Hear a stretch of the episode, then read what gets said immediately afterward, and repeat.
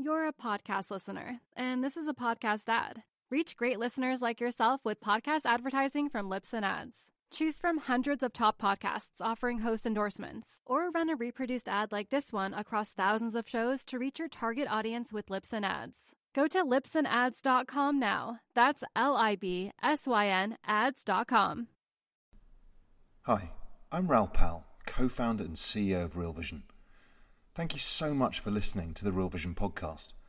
At Real Vision, we pride ourselves on providing the best in depth expert analysis available to help you understand the complex world of finance, business, and the global economy.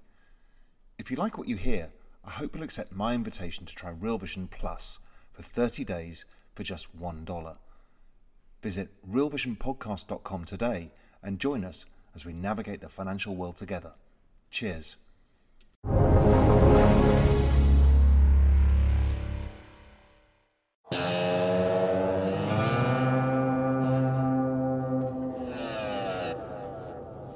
Welcome to the Real Vision Daily Briefing. It's Wednesday, May 6th. I'm Peter Cooper, and we have Real Vision's Ash Bennington and Roger Hurst standing by to give you their macro analysis. But before that, let's go over the latest. Many countries around the world are starting to reopen their economies or are rolling out plans to do so. Let's examine a few of these countries' plans and actions and how they're faring against the coronavirus currently. In the United States, many states are already reopened or will be soon and they're under a lot of pressure to act. Yesterday, President Trump and Vice President Pence discussed winding down the coronavirus task force as the U.S. transitions into reopening. Today, though, President Trump stepped back from that and said that he would have the task force work indefinitely. Trump also acknowledged yesterday even though many people will suffer in this reopening, America still needs to reopen its economy. And those who leave their homes and resume their everyday lives can consider themselves to be warriors. I'm viewing our great citizens of this country to a certain extent and to a large extent as warriors. They're warriors. We can't keep our country closed. We have to open our country. Somebody said, oh, we could keep it for the next 18 months. We could keep it for the next two years. Doug Ducey's done an incredible job as the governor of Arizona. Uh, the people aren't going to accept it. They won't accept it, and they shouldn't accept it. We have a great country. We can't keep it closed. I mean, I've had doctors say, well, why don't we close it for a couple of years? This is the United States of America.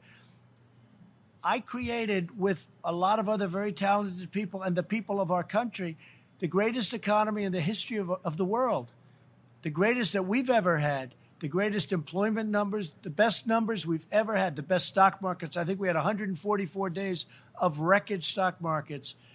And then one day they said, we have to close our country. Well, now it's time to open it up. The US is still battling a high number of daily confirmed cases, as they did in April. Almost half of the states have initiated a partial reopening at this point, with several more due to reopen soon. So we'll need to keep a close eye on the data for the next week and see how things unfold relative to where they are now. In the UK, Boris Johnson is expected to announce plans for reopening this coming Sunday. Originally, the lockdown was supposed to end tomorrow, the 7th, but on April 16th, Dominic Raab, acting as the Prime Minister's stead, had laid out five requirements in order to consider reopening. They are 1. Evidence that the NHS can cope across the UK. 2. A sustained fall in daily death rates. 3. Evidence that the rate of infection is decreasing. 4. Confidence that supplies of testing and PPE are able to meet demand. And 5. No risk of a second peak. On the 28th, the fifth test was edited to make it easier to pass. So instead of saying no risk of a second peak, but rather a second peak that overwhelms the NHS. At the moment, the UK's daily confirmed cases remain at a sustained level, ranging anywhere between 4,000 and 6,000 in the last few days. For their daily death counts, they've declined slightly, but are still maintaining a consistent level of 500 to 1,000. Based on where these stats are and how rigorous passing these tests will be, lockdown could be extended for the UK for the time being. And for Germany, Chancellor Angela Merkel has announced that there will be an emergency brake enacted in case any of the 16 states of Germany experience an uptick in new cases. Each of the federal states have been taking control over when they will reopen. But this emergency brake will help maintain the downward trend that they've had. Relaxing their physical distancing measures means that all shops will be allowed to reopen as long as masks are still worn and social distancing maintained. Schools will gradually reopen so that all students will return by summer term. In Germany's Football League, the first and second divisions will start again in the later half of May. The federal states have been charged with creating strategies to reopen their establishments, such as restaurants, hotels, and theaters. Their daily confirmed cases have been demonstrating a strong decline over the past few weeks, as well as their daily death counts. Their daily net active cases have consistently been negative since mid April. These, of course, are just a few countries, and their specific plans and circumstances vary. But as much of the world is making a synchronized movement towards reopening, it's important to recognize where these countries are in their battles against the coronavirus. It will have a significant trickle down impact on a country's economy if these decisions to reopen actually encourage the spread of the virus and make it even more difficult to control. Now I'll turn it over to Ash and Roger. Ash? It's Wednesday, May 6th, just after close of markets, European time. I'm Ash Bennington. This is the Daily Briefing. I'm here with Roger Hurst from the UK. Welcome, Roger. Good to see you again. How are you? Very well, thanks yourself. I'm doing great. So, uh, you know, yesterday, I don't know if you had a chance to see the show. We had uh, Tony Greer on. Yeah, I did. I loved it actually. I was because uh, I'm always interested in, in, sort of the all the various perspectives in terms of.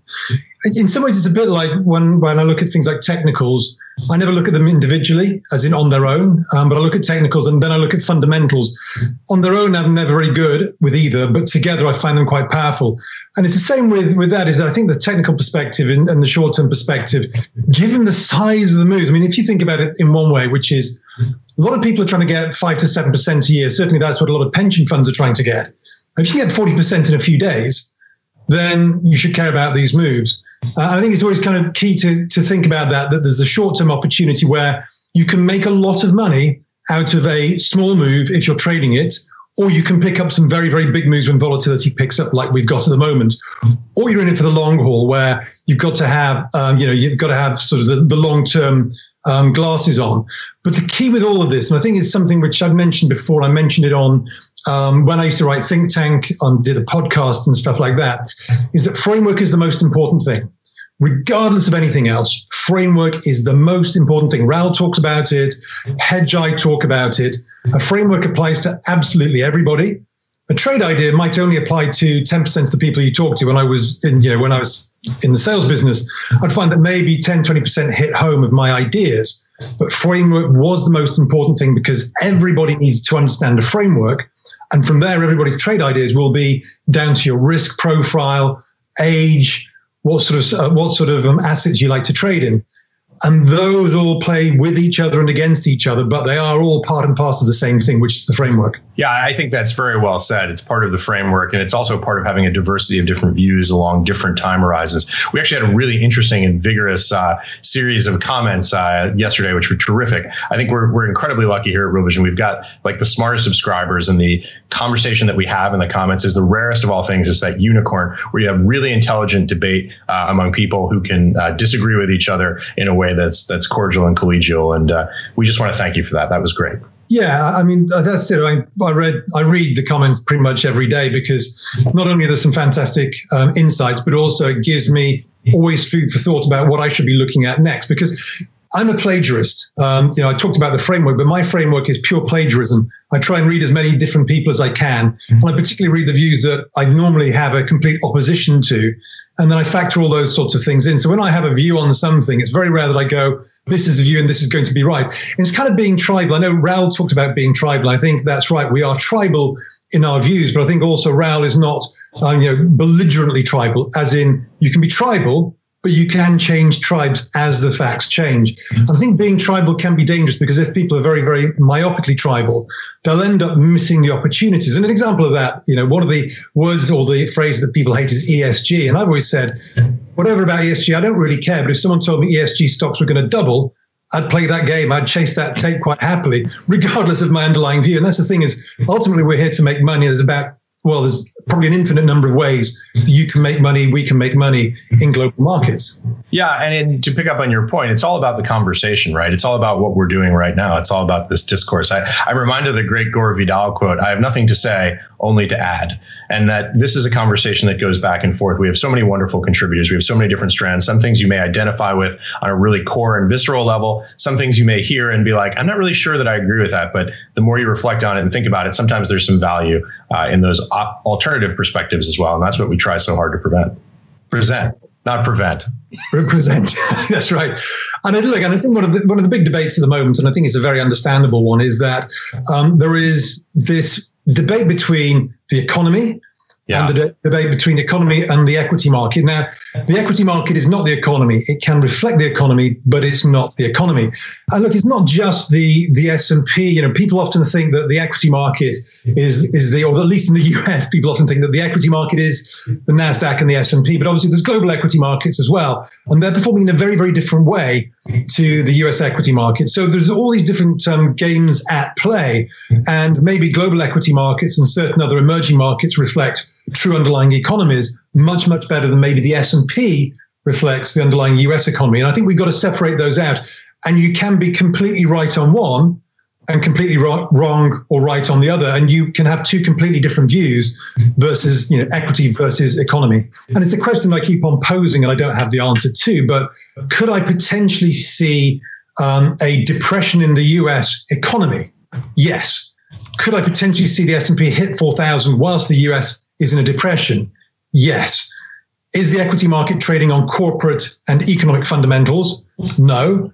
And it has not been trading on those fundamentals for, well, some, some people would argue it never actually trades on fundamentals. What it used to be is it was policed by particularly active managers who were using fundamentals as the basis for investing, buying value, selling expensive stocks. Now, obviously, we get those periods like 2000, 2001, where valuations become bubble and everybody gets swept up. Japan, 1989. Mm. But overall, I don't think that you know the amount of time that a, an equity index is in line with fundamentals is very, very rare.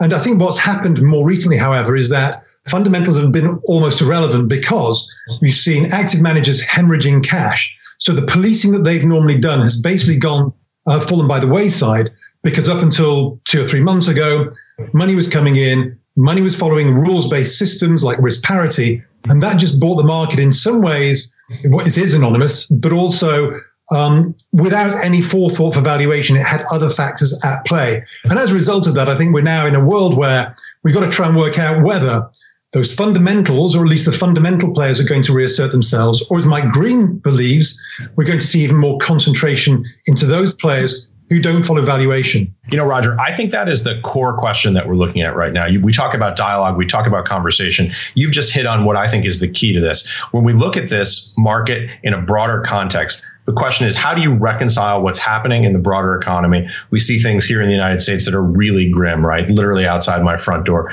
versus the relative uh, sort of mild sell-off that we've seen in U.S. equity markets. I'm looking right now. I think we're down 15% from the all-time high in the S&P. We're up about one one and a half percent on the week uh, as of uh, midday on uh, Wednesday. This doesn't reflect the economic, uh, frankly, carnage that we've seen uh, in the U.S. economy. But this really is the key question, and this is why the Tony Greer perspective is so valuable to understand. I wrote in the comments yesterday. Look, if you want to understand the disconnect that's happening between what we see in markets and what we see in the economy you have to look and think and hear what's coming from the traders who are actually trading these markets, who are making these decisions, who are looking at different price points, who are looking at the tape and saying, hey, look, I don't really care what the broad picture is. What I'm seeing is demand at this particular level, and I'm a buyer.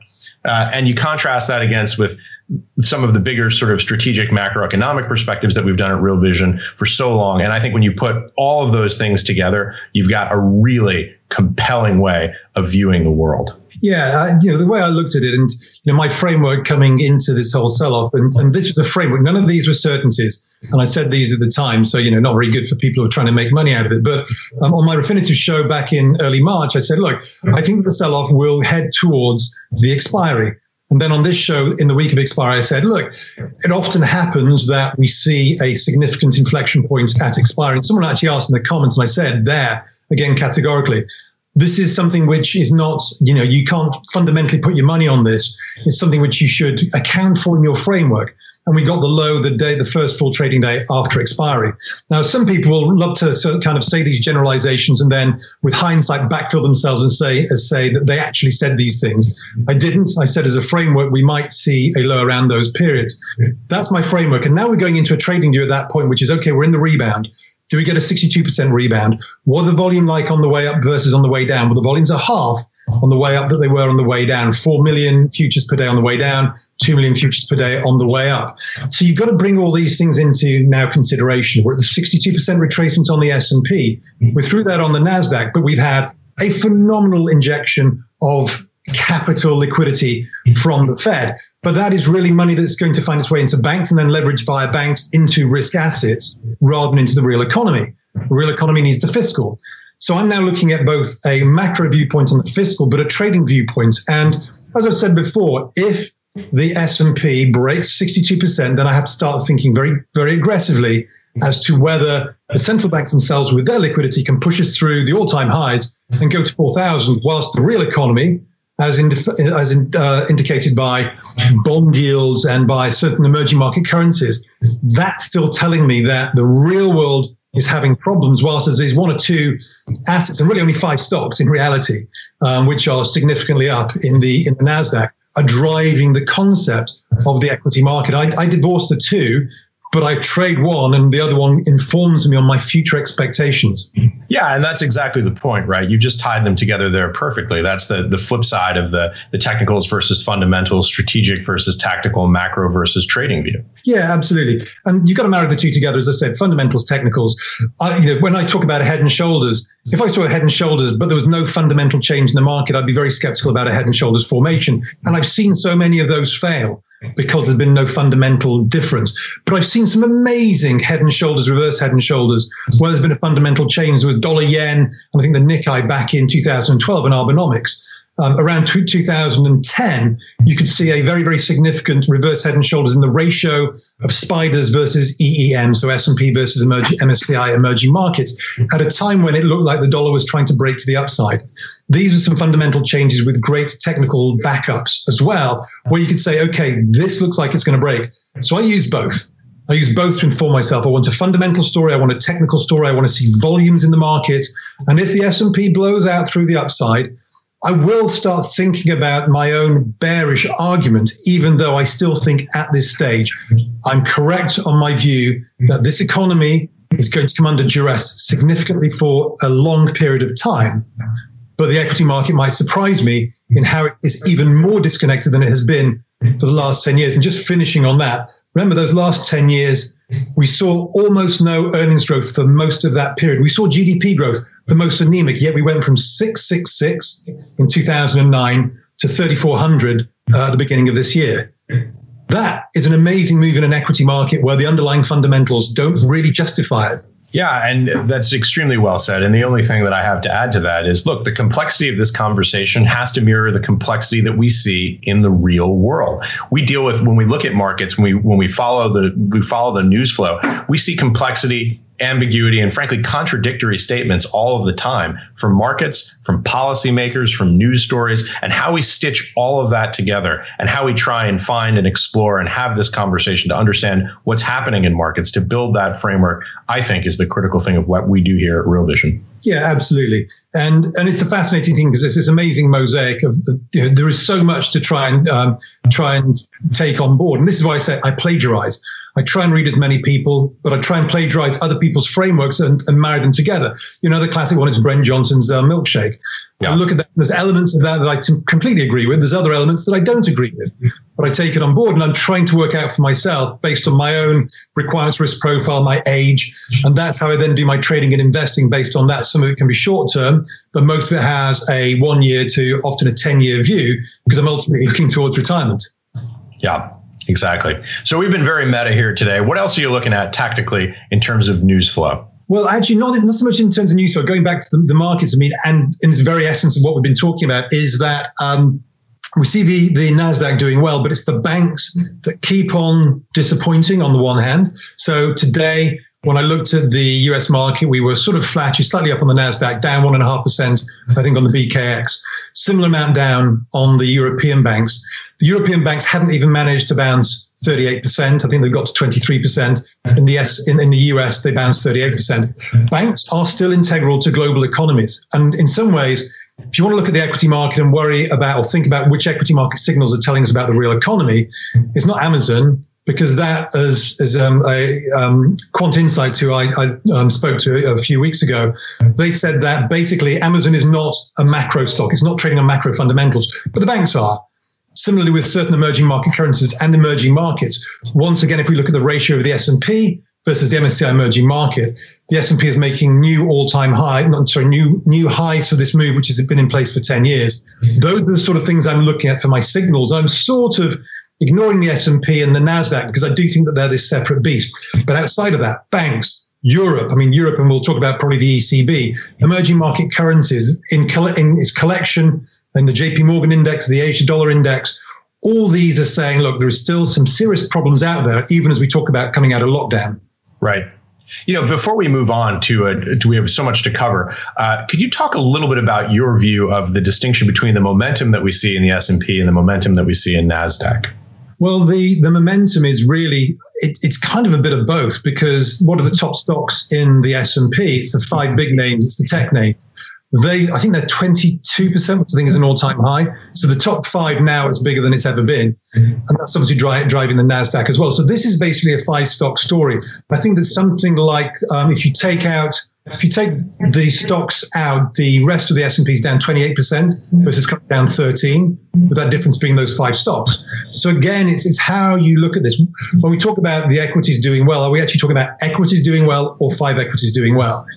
because it's difficult to interpret that as a signal for the economy, you've got to look at these other things. So, emerging market effects, I've said before, emerging market bonds, these are things which are not being distorted by particularly US liquidity. They're kind of freely floating and they're giving different signals. Now, they're still doing better than they were, but they're not telling me that the economy has recovered in a dramatic way. It's telling me that there's still a very, very large headwind out there. Yeah, you know, to pick up on a point that you uh, made earlier in in that uh, piece, the the question that I have about the the five stocks, and we all know the Fang stocks that we're talking about here, the big tech stocks. Uh, the question that I have is: is that a momentum play? Is that just a sort of a bubblicious uh, trend following play, or does that represent something that looks more like a a perspective shift, a paradigm shift in the U.S. economy that investors are betting that the Google model for the way the economy is going to work uh, is going to be something that's going to be bigger stronger, and higher growth perspective, uh, potential rather, uh, than what we've seen in brick and mortar. Yes, I think what we're seeing here is twofold. Is one, the the uh, the Fed did come in with liquidity to halt the show on the downside and help the rebound, although fairly normal rebound. At the same time, we are seeing a concentration and an acceleration of the old trends. Bricks and mortar was always under pressure; it was always going downhill, and eventually we'd have seen the move that we're seeing. But what we're probably seeing here is a three or four year move in three or four weeks. And it's that concentration that's taking place. Now, the other thing to think about with these, and, and I've said this before, and it's not happened yet, is that normally when you see these sorts of moves end, as in a bear market, you see the winners getting sold as well. And they were sold, but not in the way that I would have expected. In fact, when you looked at QQQ share outstanding, that's you know the open interest effectively on the ETF, it was increasing through most of this sell-off which is quite remarkable. So money was concentrating into these. But what we've got to look at here is this is a sort of fundamental story for these stocks winning market share. But you've also right. got to think about the fundamental story for people who own these stocks. If my balance sheet is impaired and sometime, you know, sometime in the future, I need to raise cash in the same way that we saw people selling gold, which has been one of the winners of this whole kind of scenario. People will eventually sell winners like Amazon if they need to raise capital. So we haven't, we don't just think about the balance sheet of Amazon. We have to think about the balance sheet of the people who own Amazon. And if that's impaired over the next five or six months, people will have to sell Amazon eventually to raise cash. Yeah. So once again, it's a technical story. It's a fundamental story. Their momentum plays, and as uh, Marc Andreessen famously said, software is eating the world.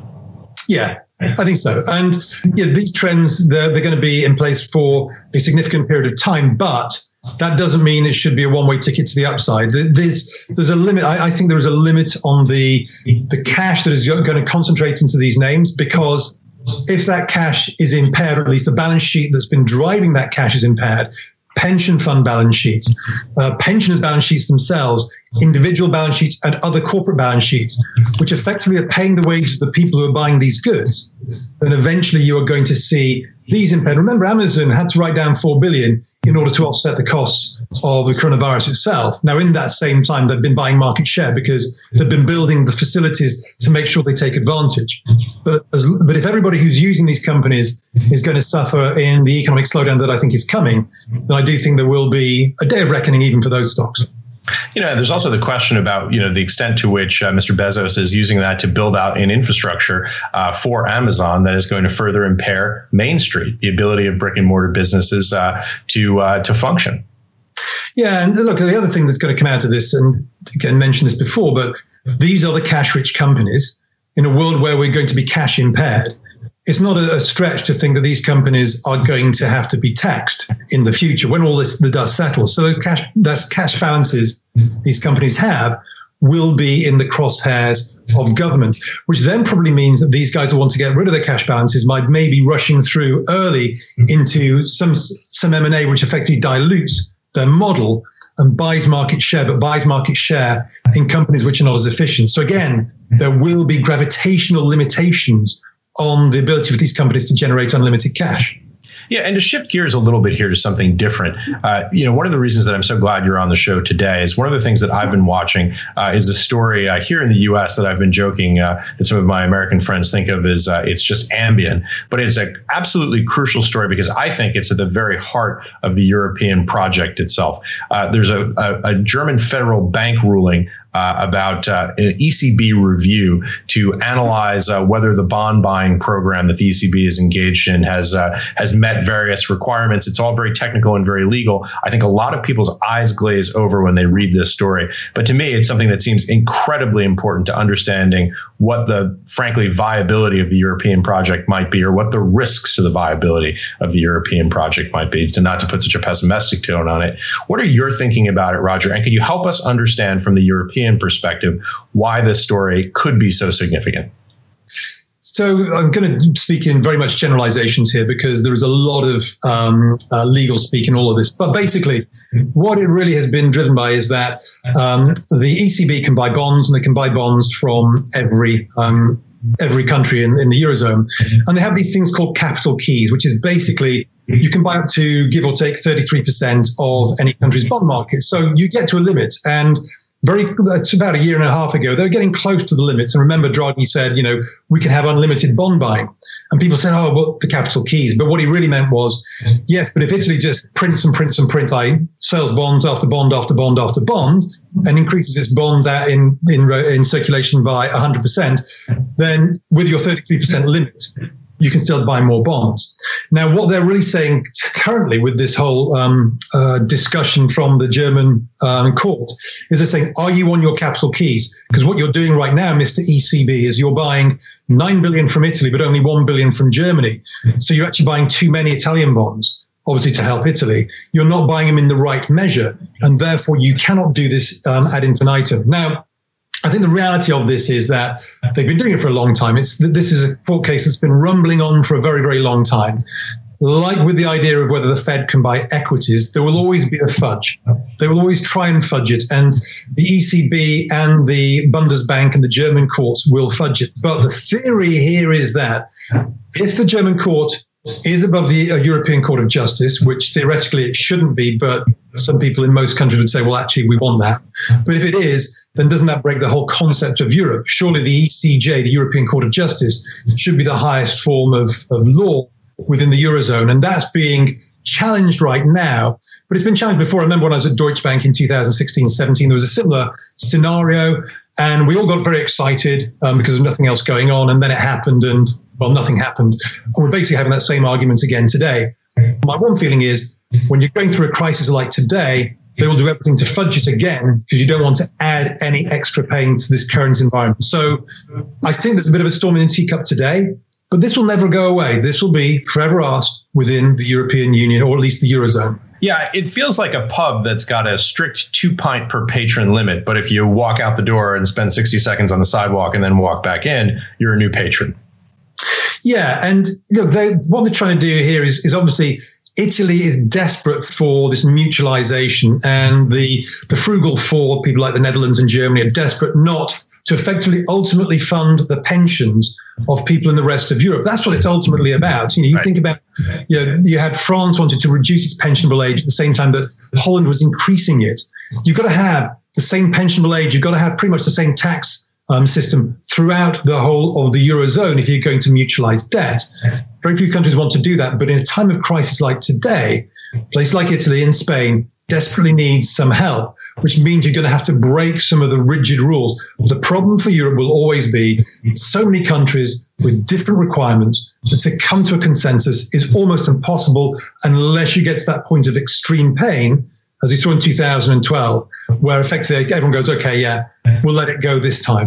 And I think that's, we're not quite there yet. I think, if anything, because we're not in the moment of pain at the moment, we're actually seeing these arguments coming to the surface. If we go back into extreme pain over the next few weeks, it'll all disappear again.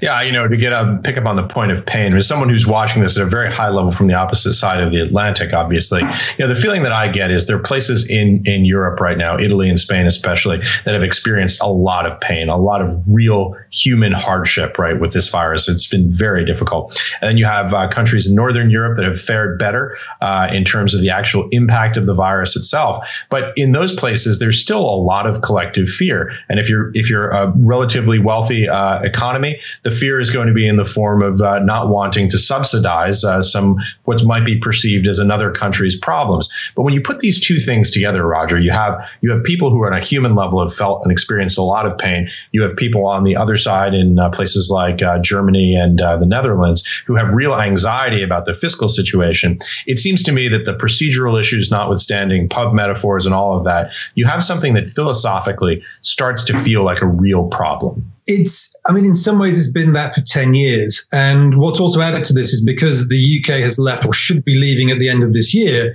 UK is no longer paying into the budget. So all the countries that would be subsidizing are going to have to subsidize, subsidize to a greater extent, which is adding to the angst. So the whole kind of that whole attritional um, lack of political cohesion that has been the calling card of Europe in, in many ways over the last 10 years is back at play. And the way that these kind of the Germans and the Dutch might be looking at this is they're thinking, okay, it's not just about the pain today. In some ways, the things that we've been talking about with this whole experience right now is it's not just the pain today, it's the pain next year and 10 years forward. And you've got to start thinking about that. And there is no simple fix to that and just subsidizing one region, one specific region, is not actually going to fix things over the long term. Structural changes need to be made, both psychologically in Northern Europe, but also at the government level in a lot of Southern Europe. And until those structural changes are made, it's going to be very, very hard for it all to come together. Right. You know, you have such an important and unique perspective, uh, having worked at a German bank for so many years. So, Roger, what are you going to be looking for uh, as this begins to unfold to get a sense of what's happening and how concerned we should be? I have mentioned before, it's um, you know, Bund BTP spreads. They're always sort of that early warning system. Um, and they've been widening out a little bit. They're not as wide as they were when this crisis kicked off. Um, and they're nowhere near as bad as they were in 2012. But if if we're not going, to come to an agreement, and at the moment, you know, Corona bonds have been put on the sideburn, we're now talking about a one to one and a half trillion um, rescue fund. But it's still going to be with, you know, with it's going to be loans with certain penal criteria on it. So you look at those bond yields, and if the spread starts widening out again, you start to get worried. Um, the euro is a little bit of a tricky one because most people look at Europe and go, it's a basket case but it goes down to okay, if you thought the euro was going to disintegrate, does it disintegrate into being a euro for the southern countries, in which case the euro should be a lot lower, or a euro for the um, northern countries, in which case it should be a lot higher?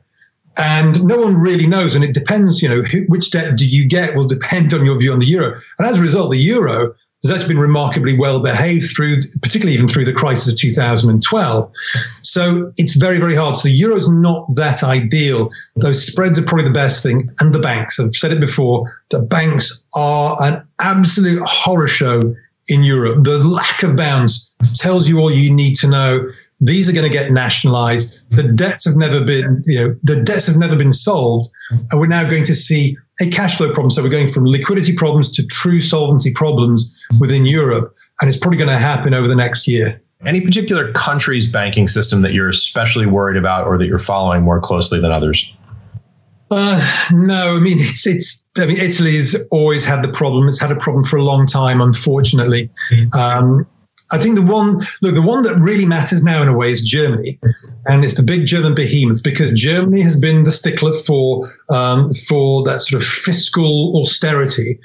But if those if German banks are coming to the point where the non-performing loans are so significantly greater than their equity, and they probably will be. If you take a five percent non-performing loan in a common or garden recession, that's three times your equity gone. And they need nationalizing. It's quite hard for Germany to nationalize its banks, but it will probably need to do that and then say, but Italy, you're not allowed to do that, and Spain and Greece. That's the point where Germany would have to go, okay, we're all in this together. Now they're going to hold off from that for as long as they can. But that's why I think German banks are the ones that we really have to think about and worry about because it's German banks that could give us a clue to whether Europe will effectively say, okay, we're all in this together. So when it's your problem, I wish you luck. When it's my problem, we're all in this together. The classic. The classic.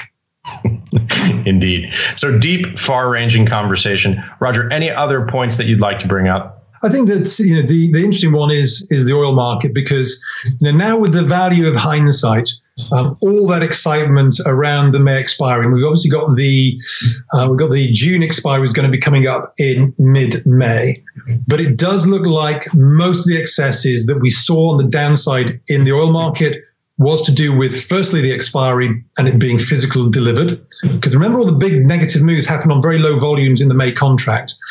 But also, then we saw the ETFs implode and have to roll from the front months to the second and third month. And then we saw commodity indices rolling from the first month to the second and third month. So I think that in some ways, you know, we've seen that bust um, is probably now behind us. It was a technical story. But the rebound that we've seen in oil, so far, again, is a technical rebound from being oversold. I still think that we settle in a 15, 25 range on WTI, maybe slightly higher on Brent um, because it has less issues around its expiry. And oil, I think, is and oil is that real world um, asset. But if we go into recession, one thing I would agree with Tony on is if we go into recession, you want to own the oil stocks because they outperformed in both the last two big recessions. They sold off early, and then in a recession, everything else sells off, like your, your NASDAQ stocks. At which point you've already priced in the slowdown in the real economy, but you're now seeing people take money out of the winners. So those oil companies, I'm looking at those. In fact, we had a bet on um, in Real Vision um, here in London, and two of us took oil stocks uh, about a month ago as our top ticks for the next quarter. So mm. I put my money on this one. I'm slightly offside, but I've got my money on it. So, from European sovereignty to uh, the macro perspective uh, from the ECB, back down to oil and the print of the tape. Yeah, it, it, seems like we've kind of gone all over the place, but in reality, we're in a world where there's so many things that are connected, and yeah, they're all connected. These are all the macro stories that are all coming out from the underlying fragility that has been in this global economy and global risk assets for a very long time. So it's a bit of disconnect, but at the same time, I think that the underlying stories are all adding these things and, and intermingling them together. And that's what makes the conversation interesting. Absolutely. Roger, thanks for joining us. Great to see you again.